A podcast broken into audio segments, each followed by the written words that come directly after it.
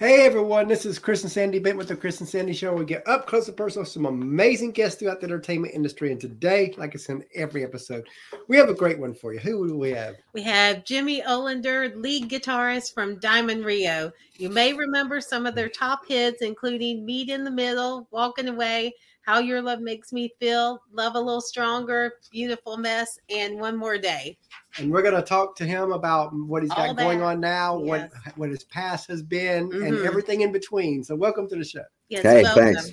Good to see you guys. We're excited to have you on. So, Thank you. Um, one thing that I like to start the show out with is, you know, the past twenty months or so has been rough for the entertainment industry. Right. Yeah. So tell us how COVID affected you, and what have you done to maneuver through this craziness? Oh, well, I mean, COVID, as far as it affected Diamond Rio dramatically. Um, so I, man, I'm, I've, and I'm in a somewhat of a calendar fog with COVID. You know, there's like a whole year of my life that has kind of gone away, and I'm kind of going, man, I'm not sure what's happening here. You know, so uh, my, I mean, that was a dramatic thing for us for sure. Um, and navigating that year, you know, um, what we do for a living is we we gather uh, crowds. And so, yeah. I mean, that is exactly what they, the CDC didn't want us to do. And um, so I think, man, I had lots of anxiety. I think we were going into March, you know, and COVID w- had been coming around maybe in, I'd been hearing about it in November or something, December. Yeah. And uh, we had been working our Christmas show, which is a really intense schedule yeah. of dates. Um, and we got done with the Christmas show and um, then we usually take a full month off like we block time off had we known that we'd be done for 16 months we'd have probably worked in january right so so mm-hmm. but but we did our business in such a way that okay we can continue salaries we can pay our guys we can do all this type of stuff we can take january off. And but all of a sudden it started looking like wow what's happening? And honestly you know i i mean i'm a believer. I know this is a, a pandemic and a mm. virus and you know it's cost lots of families, loved ones, and stuff like that. But in the very beginning, I was a skeptic. You know, I was like, "Oh man, this is it's a slow news day. The news is yeah. is hyping this thing." For about two weeks, I was just so skeptical. But I'm seeing like you know more pressure and more stuff coming on, and I, ultimately, we all know what happened. It's a yeah. pandemic. It's a big deal. It's a dangerous disease, yeah. and um, so but as I'm looking, we've got about, I think it was about a 10 day run or something in March. And I was like, okay, well, if this all holds together, we can keep salaries going and we can do this. Okay. So I think, you know, COVID's going to come in here and it's going to go like this and, and it's going to be done in, you know, three weeks or something. You know, it's going to be like a flu strain or something like yeah. that. So I've got anxiety about, you know, if we can just, and a date falls out in that March run. Oh, okay. Well, let's regroup in this. And then there was another date and we had some of these were fly dates. Okay, well, if we re, we're, so we're reconfiguring things, and then finally, and I was getting more and more anxious and more and more nervous mm-hmm. about this. Wow. Um, and then finally, it was it was very interesting when all of the dates fell out. Mm. I was I was mm. at peace. You know what I mean? Because there was yeah. nothing I could do about it, and no. I was just like, okay, that's what we get.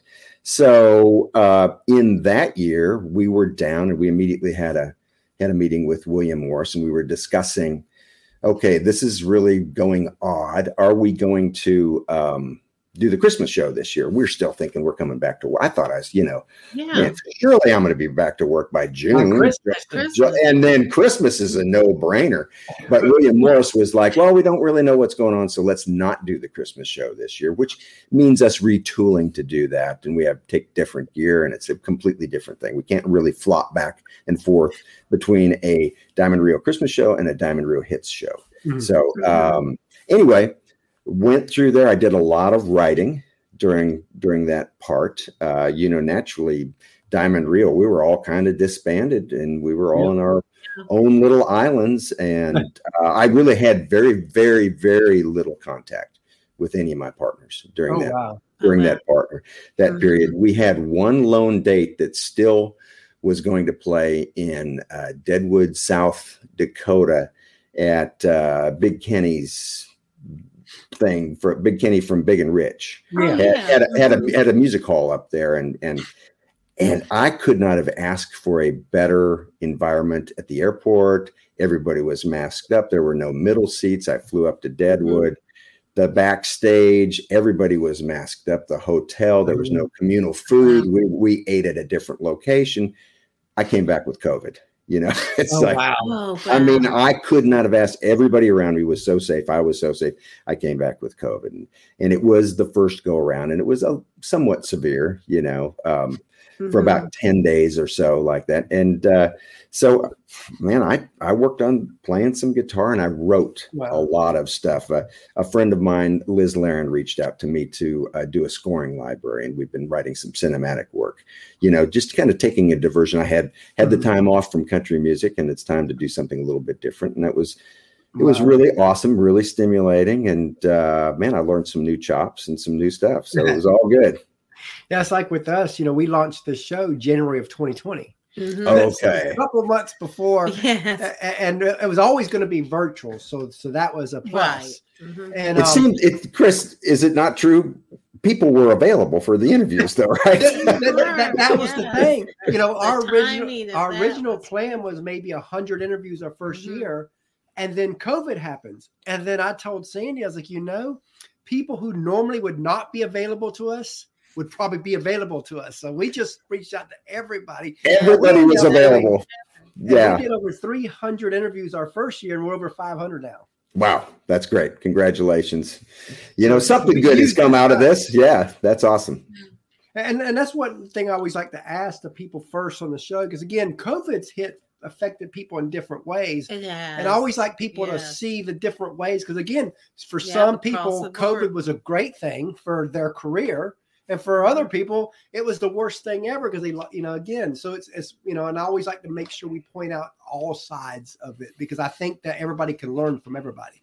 Yeah. Well, uh, you know what? Um, the time off was nice because we've been we've I've been hit, been hitting it hard with with my partners for the last 36 years or longer. Wow. And um, so just simply having that much time off was a nice, it really Wow. was a nice break. You know, however, um, I would have loved to know the expiration date on that Yeah. because without the expiration date, I'm still going, oh, you know, I'm still, you know, having a little insomnia and stuff and wondering what's happening. Turns out every, everything was fine. Everybody Yeah. was fine. The business survives and, you know, we go on. But uh, man, what a shaky thing. And now we're into, you know, yet another strain. And it looks like, um, it's about over now. Looks like. Looks, like. looking Wait, better. yeah. Well, oh, and, and what did show up in the Omicron is so much less severe. And I, I don't want to diminish anybody that's And been sick study- that's, that's had it, but, but it's, I've seen people like that had worse head But if you colds. study if you study pandemics, that's how it usually goes. You have it rough, rough, rough, rough, and then eventually you get to the point to where it's less deadly. right. Right. And I think that But we we're definitely, this is the end. it, No. it it feels like it feels like we're in it, for sure that stage of less deadly. Um, and by the way, I did not study pandemics. When this all first started, Sandy Yeah, kind of got out the research researched, and yeah, says, "Well, let's researched a little research what pandemic." what So she usually researched like the pandemic of 1918. and Oh, that was okay. just about two and a half years total. Gee whiz. Holy cow! Yeah. And we're like right So on the money with it. Getting to Mhm. that point now. Well, good.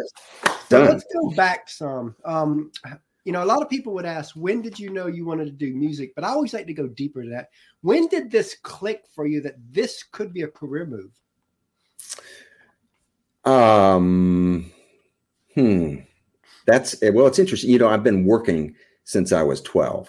Um, I was I grew up as a bluegrass banjo player, and I started teaching at a little hippy dippy music store up in the Detroit area.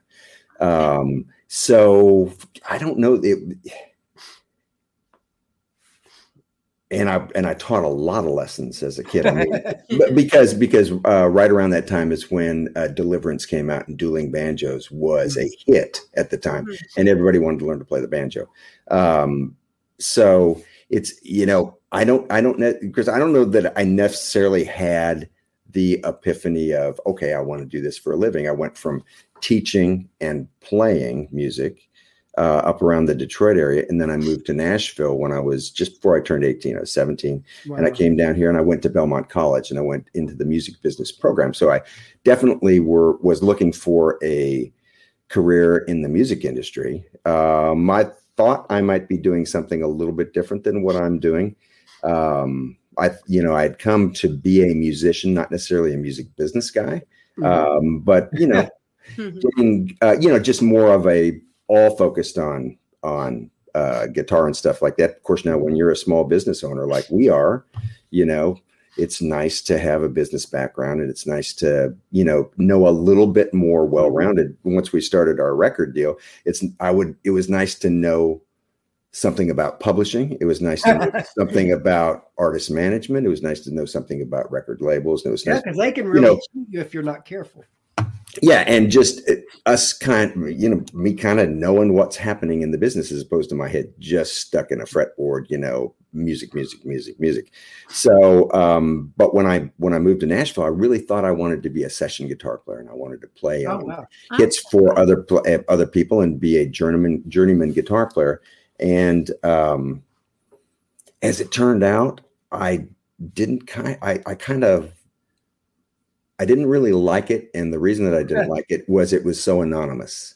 And when oh, I would go to when I would go to do a session, I would show up and I would be the guitar player in a band that just formed for that mm-hmm. recording.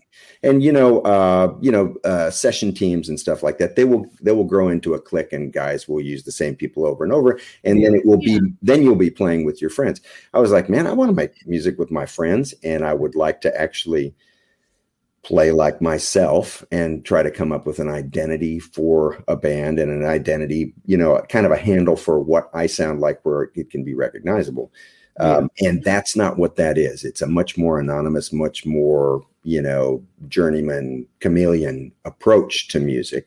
And there were a lot of guys that were way better at that than I was. And I was kind of a little bit better at being an individual stylist. So I had this thing that for a band and for a record deal was good, but not for, you know, playing on this person's record and that person's record and this mm-hmm. because then it all of a sudden starts be sounding like me everywhere as opposed to the artists that we're playing with. So. I think I think it I think the natural progression of what happened is the way it was going to work that way anyway. So, how did you get introduced to Diamond Rio? How did that happen? Okay, well, uh, I don't know if you guys remember the theme park in Nashville, Opryland. But, oh uh, yes, yes. Yeah, yeah. So um, the Tennessee River Boys had a gig out at Opryland, um, and I knew some of those guys because when I was in Belmont at Belmont, I had played in the park in a in a show a kind of an imitation show called Country Music USA, where they have you know 16 singers, dancers, and they got Velcro costumes. They're uh, changing in the back and coming out as different country artists and singing a Hank Senior song and singing a Patsy Cline song and singing you know Oak Ridge Boys or whatever. So I played that, and um, so I kind of had a network of some of these people and word of mouth. The the Tennessee River Boys were looking for a guitar player, and I'd already done an artist gig. I, I toured mm-hmm. toured a couple mm-hmm. of years with with Mel McDaniel, and and had played on some other stuff, and had done some cool records and stuff like that.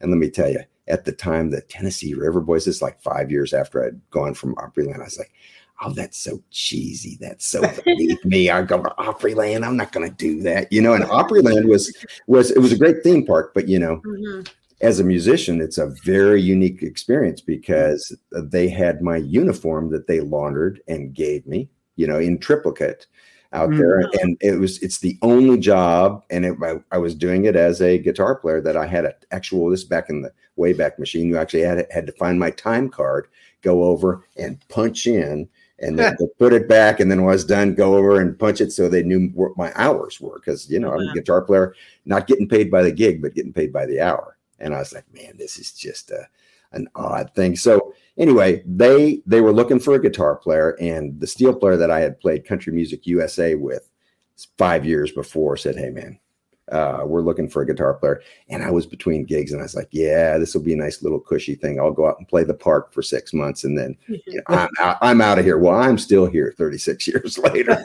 oh.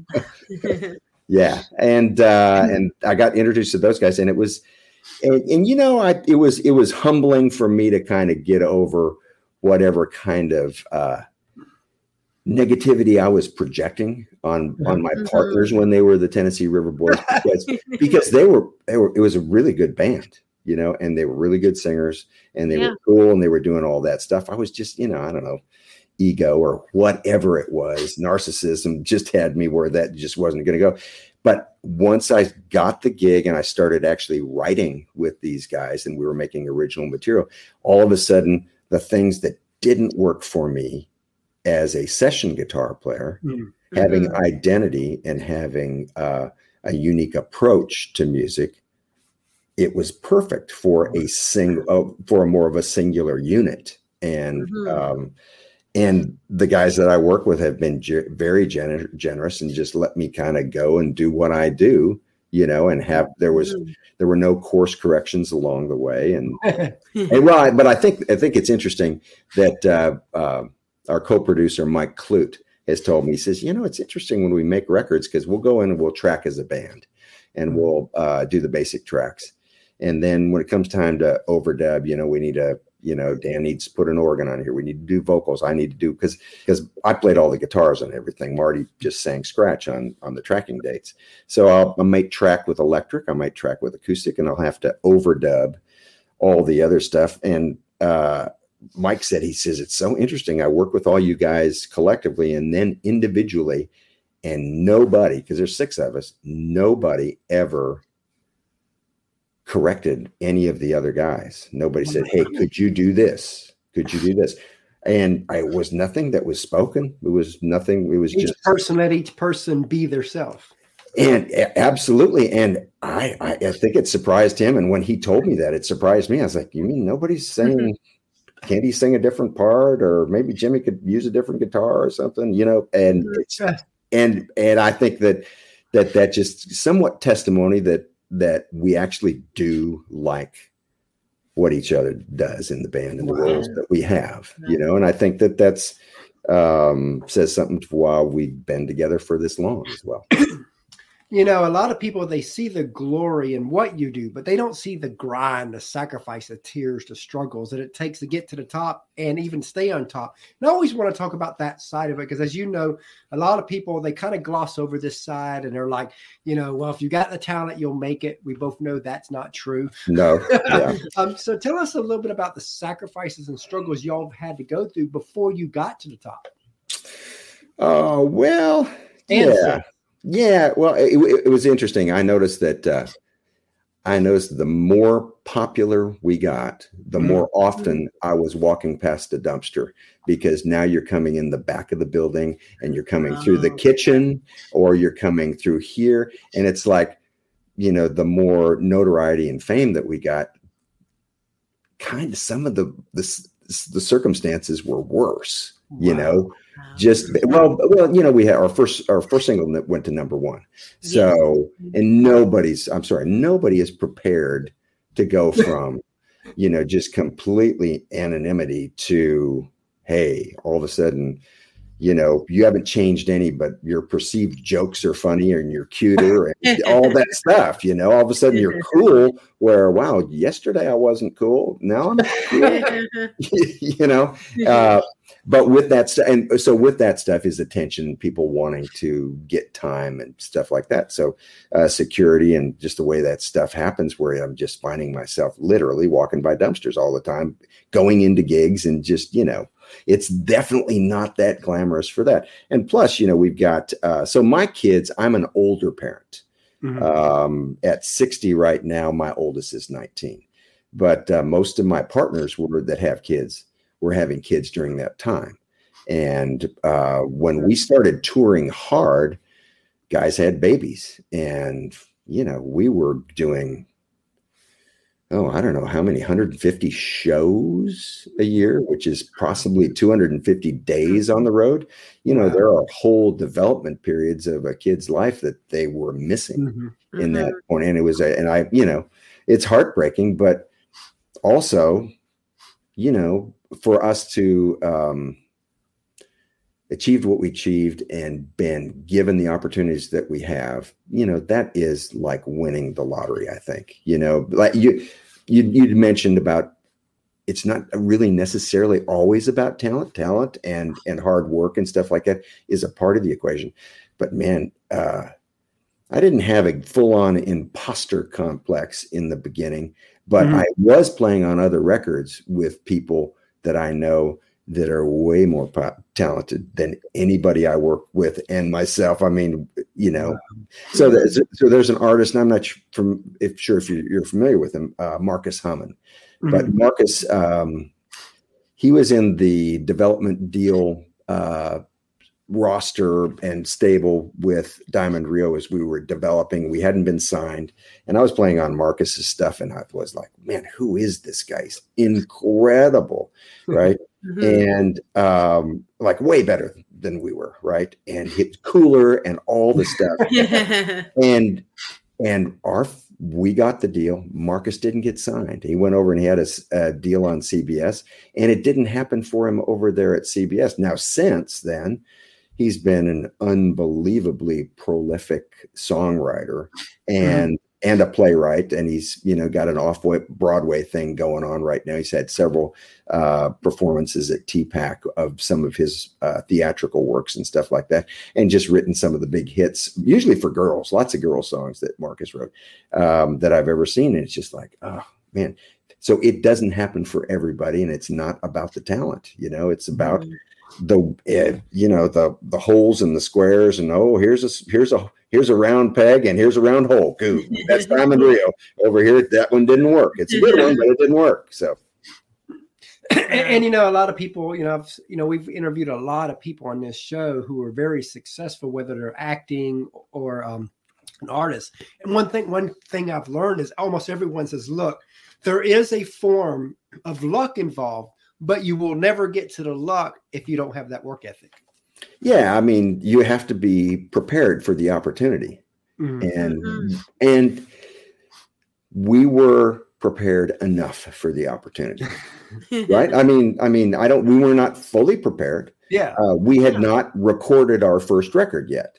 And um uh, do you guys re- play and record at all? Do anything musically?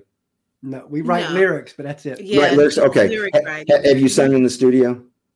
No. No. Okay. Okay. You so, don't want us to. okay, okay, well, but but for instance, uh, yeah. singing singing in the studio, technically, you know, you get this great singer, right? Uh-huh. And yeah. they're singing in a in a non-virtual, in an actual acoustic environment, you know, and they're they're singing and they sound great. Well, you get them in the studio. Here's this great singer. Well, you put headphones on them Mm-hmm. They're all of a sudden they're not hearing themselves from their ears. They're not hearing the right. room. They're not hearing anything, and things become very immediate and very quick, right? Wow. And it is you've got a great singer, and they don't always do well with that and there's a learning curve that happens. And what am I doing? Am I turning my mix down? Am I taking taking an ear off? Do I have to have somebody give me a shotgun speaker and no headphones? And, and so, and I've, I've, heard all these crazy things. And uh, man, do I double the acoustic guitar part here? You know, do I do? Man, I've got all the. I can really play, but I I hadn't. But we didn't have the. Um, we'd done some demos and stuff like that, but we, you know, there was some some chops we needed to learn, and we learned on that first record. Um, and I'm really proud of how the first record turned out. Um, mm-hmm. Um, but there was there was quite a bit of time. Uh, this is, you know, it's interesting because as long as uh, long ago as we've done this, this is before Pro Tools, it's before hard disk recording, oh, wow. and it's before Auto Tune. And the vocals from the first record are every bit as in tune as the vo- vocals that happened after auto tune. Because wow. you know, we we tune our vocals. Everybody tunes your vocals. It's very rarely that I'll hear a vocal on the radio that's not tuned. I heard a Carly Pearce song the other day, and it was great, but I could just tell it wasn't yeah. tuned. You know, mm-hmm. um, it, it didn't need to be, but but there was a there was a thing to it that I went, oh my gosh.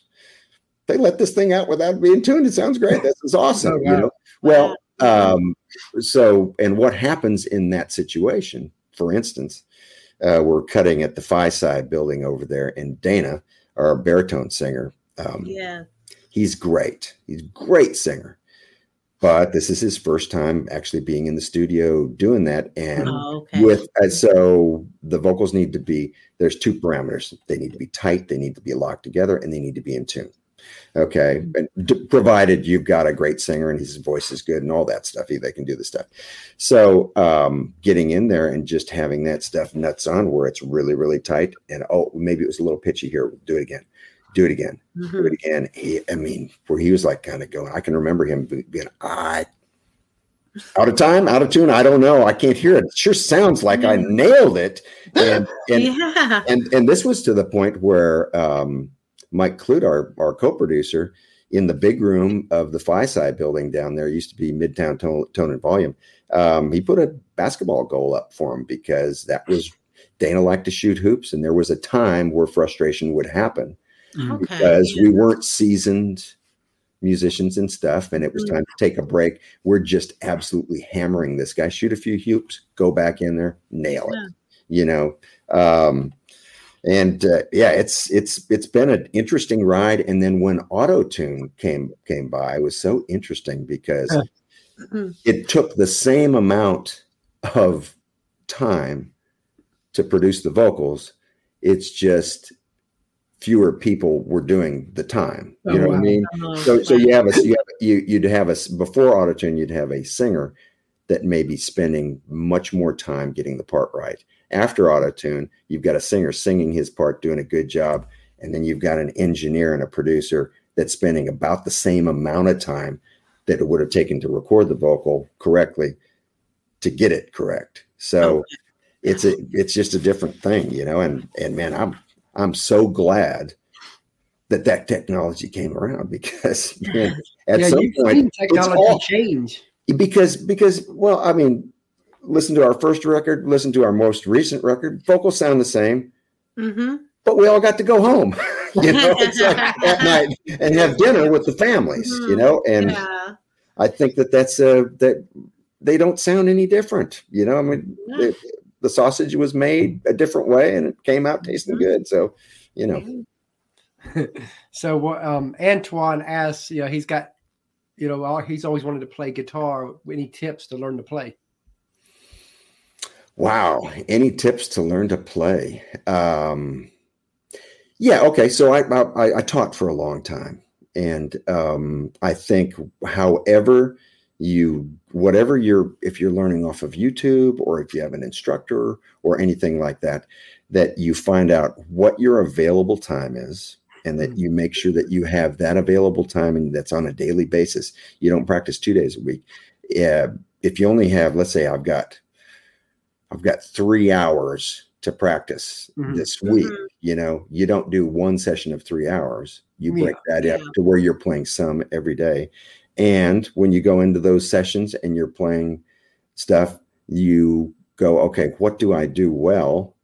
And I refer to those as my friends. If they're licks, they're songs, they're intros, whatever, those are my friends that are super gratifying because they sound good when I play them, right? And what's the stuff that I don't do well? Mhm. Well, so you go, okay, on a today, you know, I have I'm I've got 30 minutes to practice. So you go, okay, I'm gonna be with no distractions for 30 Mhm. minutes. I'm gonna I'm gonna turn my phone off. And in that 30 minutes, I'm gonna force myself to start playing the stuff I don't do well. And I'm gonna do that for 25 minutes. And I'm gonna play my old friends and gratify myself for the last Yeah. five minutes. And when you do that, students I find when they get into the stuff they like to play, they played an hour. They've gone for 30 minutes. They practiced for 25. Now they've played for an hour and they were gratified and they actually spent time that they should have been on the on the hard stuff in the beginning when they're fresh. I think Mhm. anyway, that would be my recommendation about how to approach yeah. learning. Now, teacher, YouTube, there's all kinds of different options for that.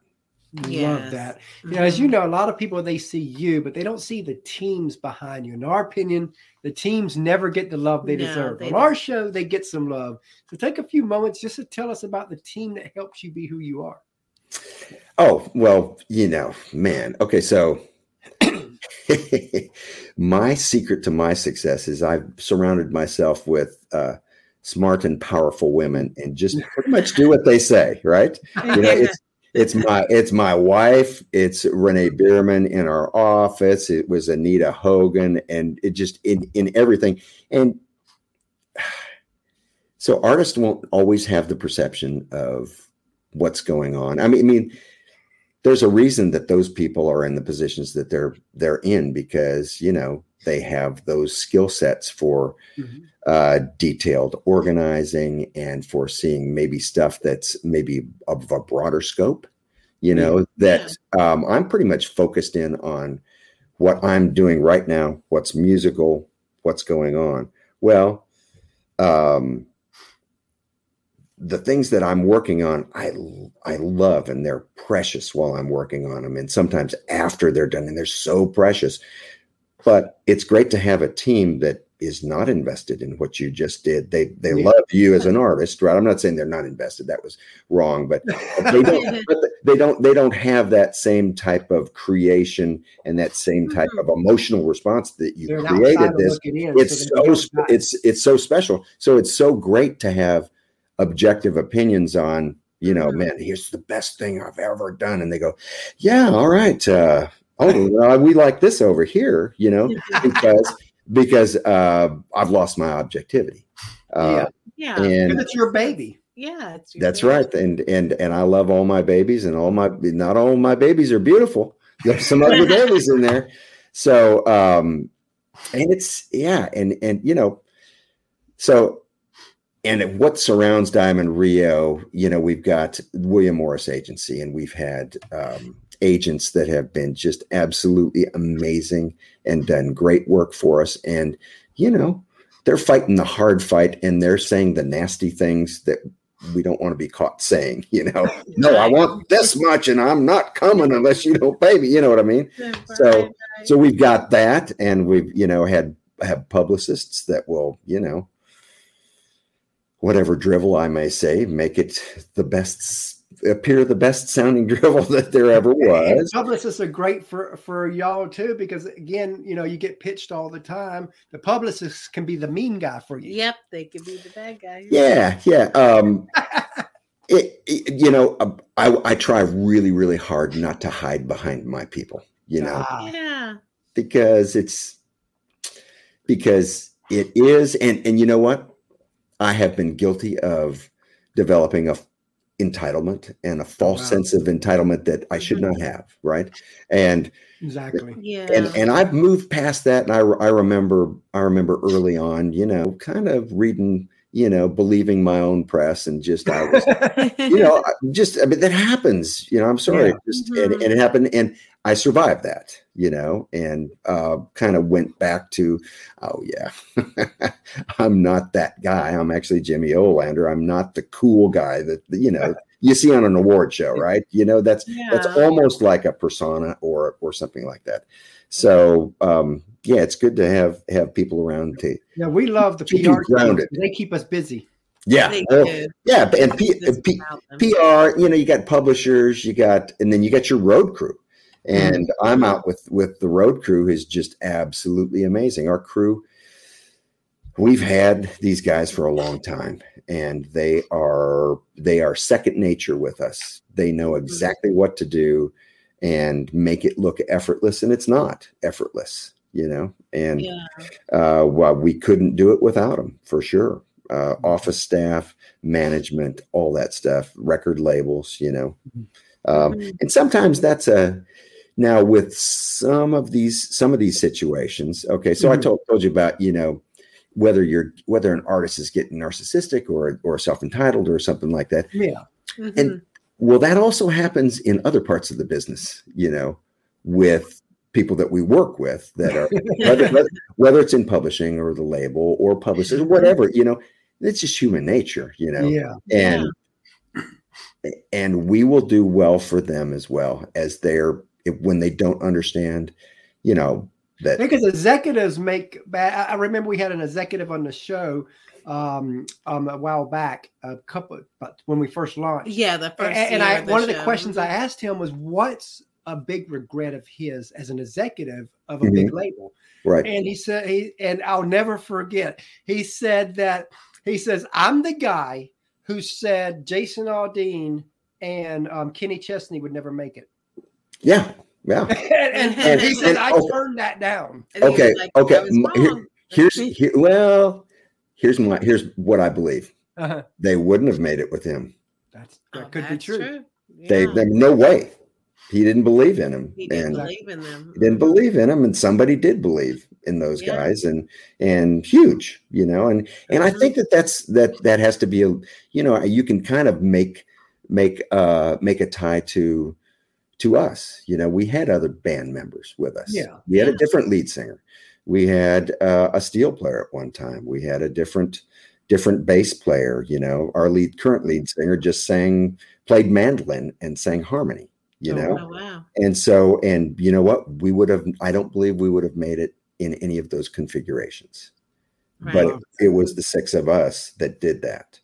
And we're now just now um are the the first of us is has just retired and we just went out and did the first weekend without our drummer and and uh man How'd that feel?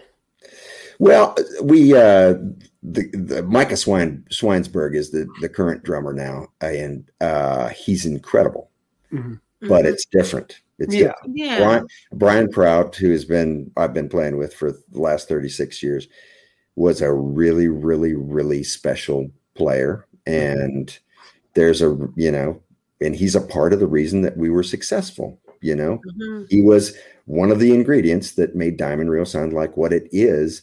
And as a musician playing with this guy, so consistent every night. He even we even went through a period where he had to get off the road from carpal tunnel. He had a carpal tunnel Oh, wow. surgery, and even before, I, I can't I can't believe uh, how well he did this.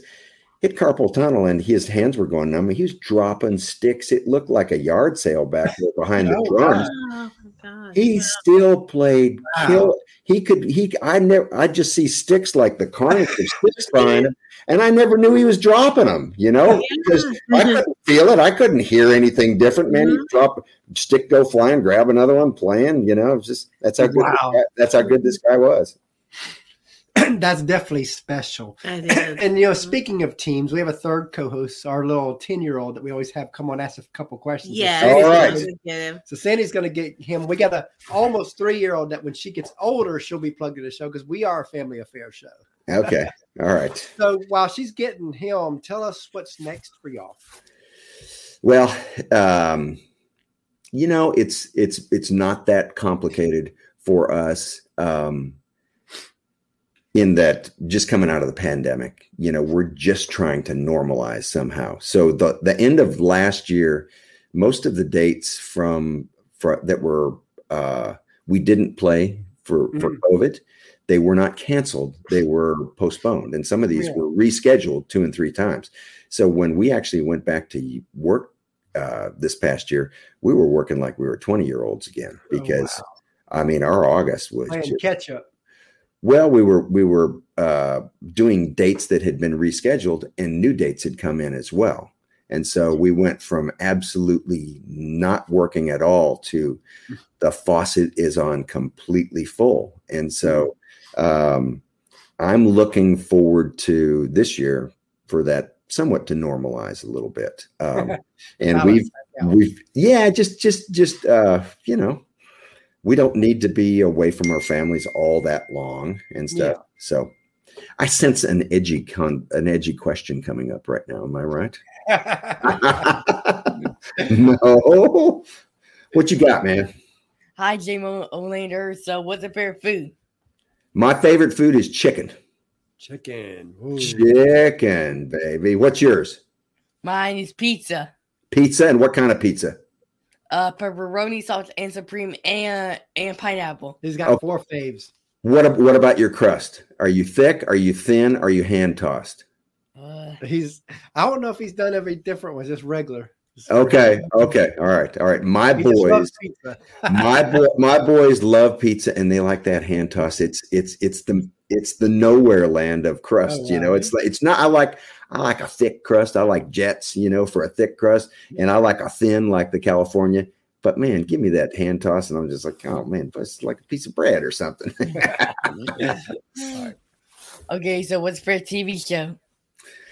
What is my favorite TV show? Well, okay. So as a family, we watch MTV's Ridiculousness. Do you know? I don't know if you know that show, but it's Oh, a I, I I know that show. I've watched it a few times. okay, Yes. and and we watch it because my wife, uh, Claudia, is has this great laugh, and she laughs really easy, and she gets to wheezing and gasping for air when we mm-hmm. watch Ridiculous. She's half of the show. You know, it's like she almost needs to get her inhaler out there and pop, pop, pop as we're watching that thing. Anyway, it's hilarious.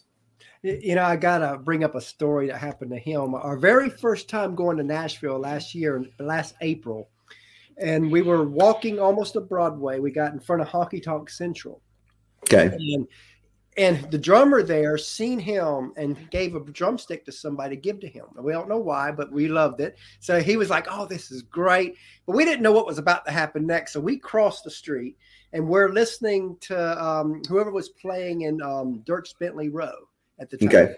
And the person on stage, or a lady, uh, they were about to sing the song "Summer of '69," and she looks down. She sees him with a drumstick, jumps down and asks him when he'd like to play drums with them for the for one song, and he said, "Of course." So Yeah. she pulls him through the window there, puts him on the thing, and he gets to play "Summer of '69," hit the drums with them. Oh man, how was how was that? Was that the best? Yes, it was. Yeah, that's after, you know we're planning on moving to Nashville, but after that he was like, "No other city, we got to be in Nashville." man. You're, it's a good choice. It's a good choice. People are Yeah. moving here by the droves. Uh, Yeah. and what a cool, what a cool kind of kind of rock tune to play too. What's that? Bryan Adams. That was one of my favorites. I I quoted that song yesterday Oh wow. because I've got uh, so it, we did a uh, we participated in a charity project where I'm sure maybe you've seen in Chicago where they had all the big fiberglass bowls all around town Mhm. that were painted and different themes. Well, in Nashville there was a charity project that Gibson did.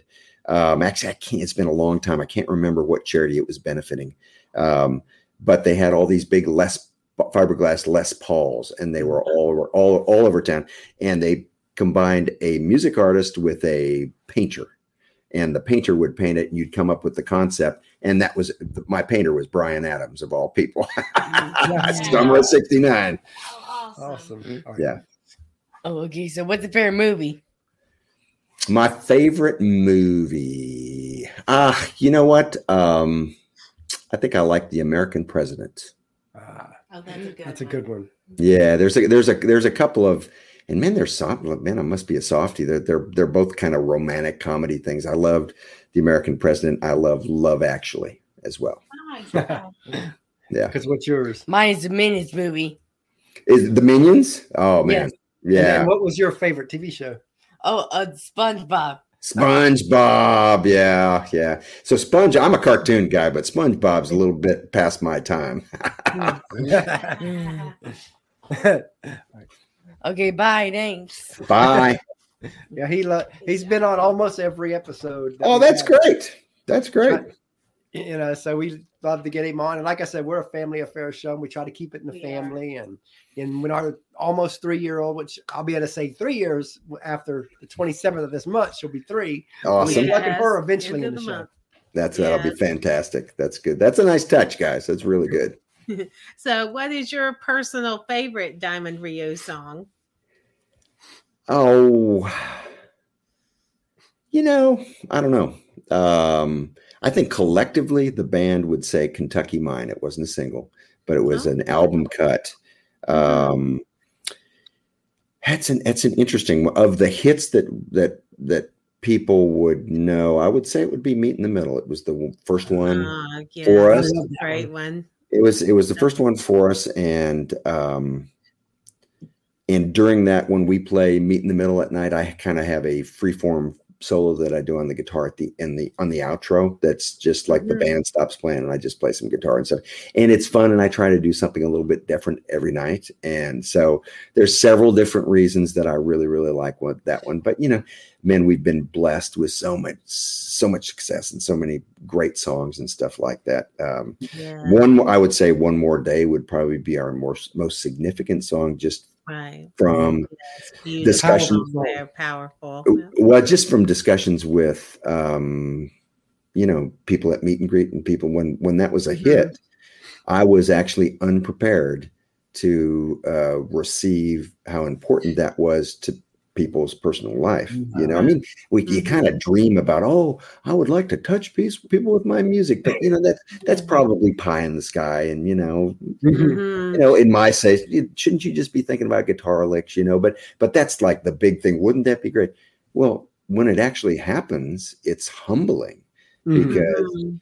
you know uh, it, it- that song could be could be interpreted as a love story or Yeah. it- it's it's but it's usually uh the love for a loss you know it's Yeah. a and um and that was a that was a really interesting thing to walk through because as, as significant as that song if if you go back to the recording process when we're putting an album together we don't go okay we've got one more day let's just cut nine other songs whatever these are one more day was one of the songs that we cut Yeah. It became significant and it became uh, impactful uh, to our audience. But you know, we had no idea. Cutting that was just, oh yeah, that's a good one. How about this one? I like this one too. How about this one over here? This, I think this record So, so what did you think about Scotty McCreery um, kind of coming behind y'all with five more minutes? Uh you know what? You're I'm at a loss. I don't even know any Scotty McCreery stuff. So so and what is, what is five more minutes? That's one of his songs, I guess. Yeah, but it's what's, what's basically the same concept. yeah, Okay. pretty much. Wish they same had five more minutes. Oh, Yeah. okay. Yeah, yeah, Mhm. yeah. My brother, as a matter of fact, uh, my brother just went and saw Scotty McCreery this past weekend in the Oh wow! somewhere up wow. in the Detroit area. Said it was a great show. Really, really loved it. Yeah. Awesome. And what would you like for your legacy to be in the music industry? What would you like to be most known? My as? legacy. Am I done? Oh my gosh. it happened now, huh? Oh, Hey, hey, we asked fifteen-year-olds the same question. yeah, Okay. that's, that's the nine-year-old. yeah, we've asked the nine-year-old that question. Yeah, So everybody gets the question. I don't know. You know, I if if if I think of I don't really think of are you thinking of of Diamond Rio? You're thinking about me? You can answer for either, both. Uh, you know, I think uh, as far as far as collectively our legacy, you know that uh, you know we I think that we did good business and we treated people well. I think that that's that's what I would like to be known for. I mean, the hits and the statistics are out there. I don't have to really Right. want for a lot of that Yeah. type of stuff. Uh, and as far as myself, man, I'm not too hung up about any of that type of stuff. I think um, I've already been complimented so much more than I would would ever think that I would have been. You know that I've already received. If you go, well, I would like for people to really respect me and stuff. Man, people have gushed on me, and I, I, you know, I've already received that stuff. So um, I don't really have a legacy answer for myself, other than the fact that I'm not done. You know, I mean, Right. I, you know, so to quote our mandolin player, you know, we were at one point talking about retirement and talking about not that we were retiring, but we are kind of because this has been about 15 or more years ago. We are well, what are you thinking? What are you thinking? And Gene was like, "We think, Gene, you think you're going to retire from this?" He oh, says, wow. Mhm. he, he says, well, he says, you know, honestly, I don't think this is something from you retire from. I think it's something you die from. And I was like, I think that's how I feel as well. You know, I okay. So, so I love playing guitar. I love playing banjo. I love writing. I love creating. I like recording. I like playing live shows. But just uh, it's not as much about the performance as it is about me playing music and learning music.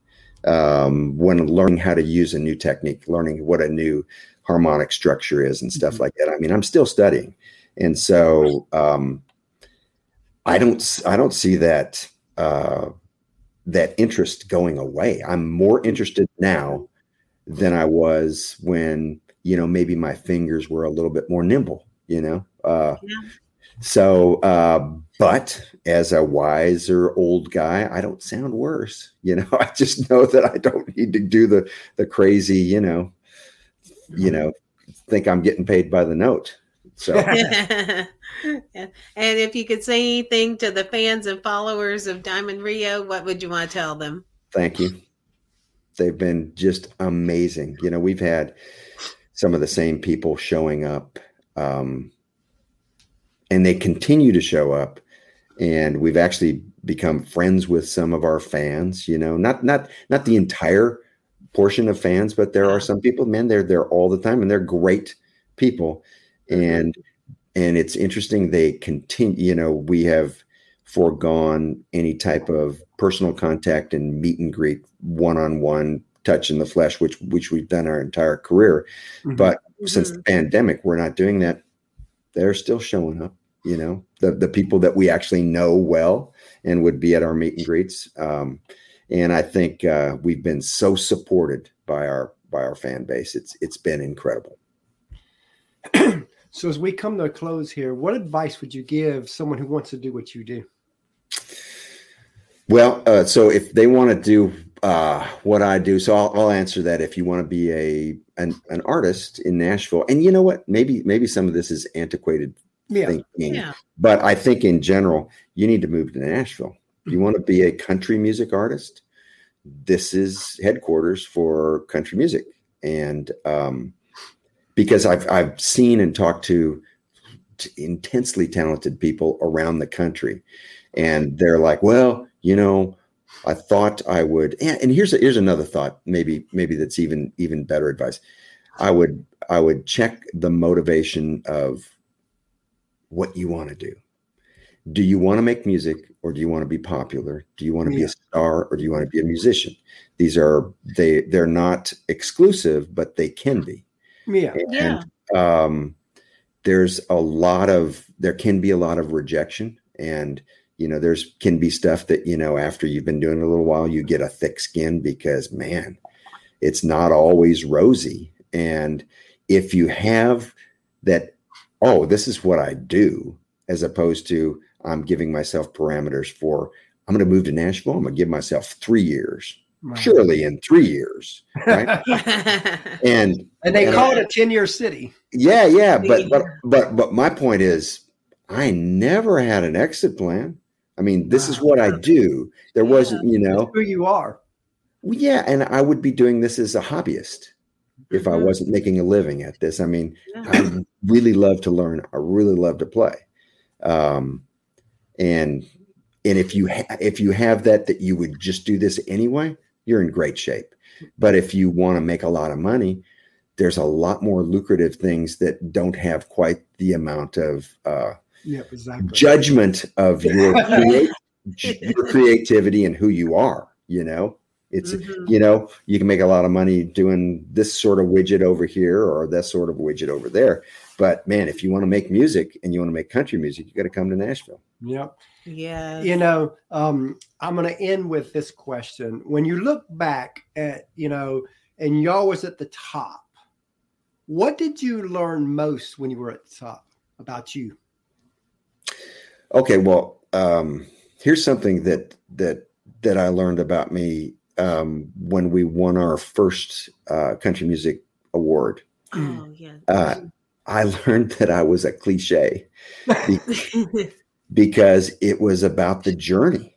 And you know, that's so cliche. Oh, you know, you won the award. Oh, it's all about the journey. Well, I okay, so we win our first ACM, and I've got this trophy, and it looks like, you know, man, if it was shot in black and white, it would be this great moody, bad movie, you know, where I've got my country music tuxedo where it's the top half of a tuxedo and blue jeans, and I'm in my hotel room and I'm looking at this award and I'm go and I'm I'm a little bit depressed. I won the award. I didn't lose the award. Mhm. I won the category. And I was a little bit depressed because there was closure on a period of music and a project that we had done. And Mm. and I I learned that oh my gosh, this is actually about the work and it like you know it's actually about making the record and it's actually about playing the songs and stuff like that. But um the validation was nice, you know. I kept the trophy by the way. It's here. I didn't give it back. Um but the validation was nice, but that wasn't what was important to me. What was important was doing the work and and and it took me several awards winning several awards to kind of lighten up a little bit. I could I can remember some office staff. Oh, you won your way. Oh yeah, we don't want to hang with you. No, hey, you know, there- there's six of us, and they know. Yeah, Jimmy's a bummer when they win. So Oh, I love that. So, um, as we come to close here, any final moments that you want to talk, say anything about? To, Oh man, I just hope everybody's healthy and has a great year and comes out and sees us. We're going to be out there. I'm I'm flying out early in the morning out west, and we're going to be go go put on our country music uniforms and render render some some music. love that. Love And, you know, we really enjoyed having you on the show today. We We, definitely look forward to having you back. All right, thanks guys, appreciate. it. And I will be on time and technologically savvy next time. All right. Awesome. You have a great Thanks day. so much See you for your guys. today. Bye.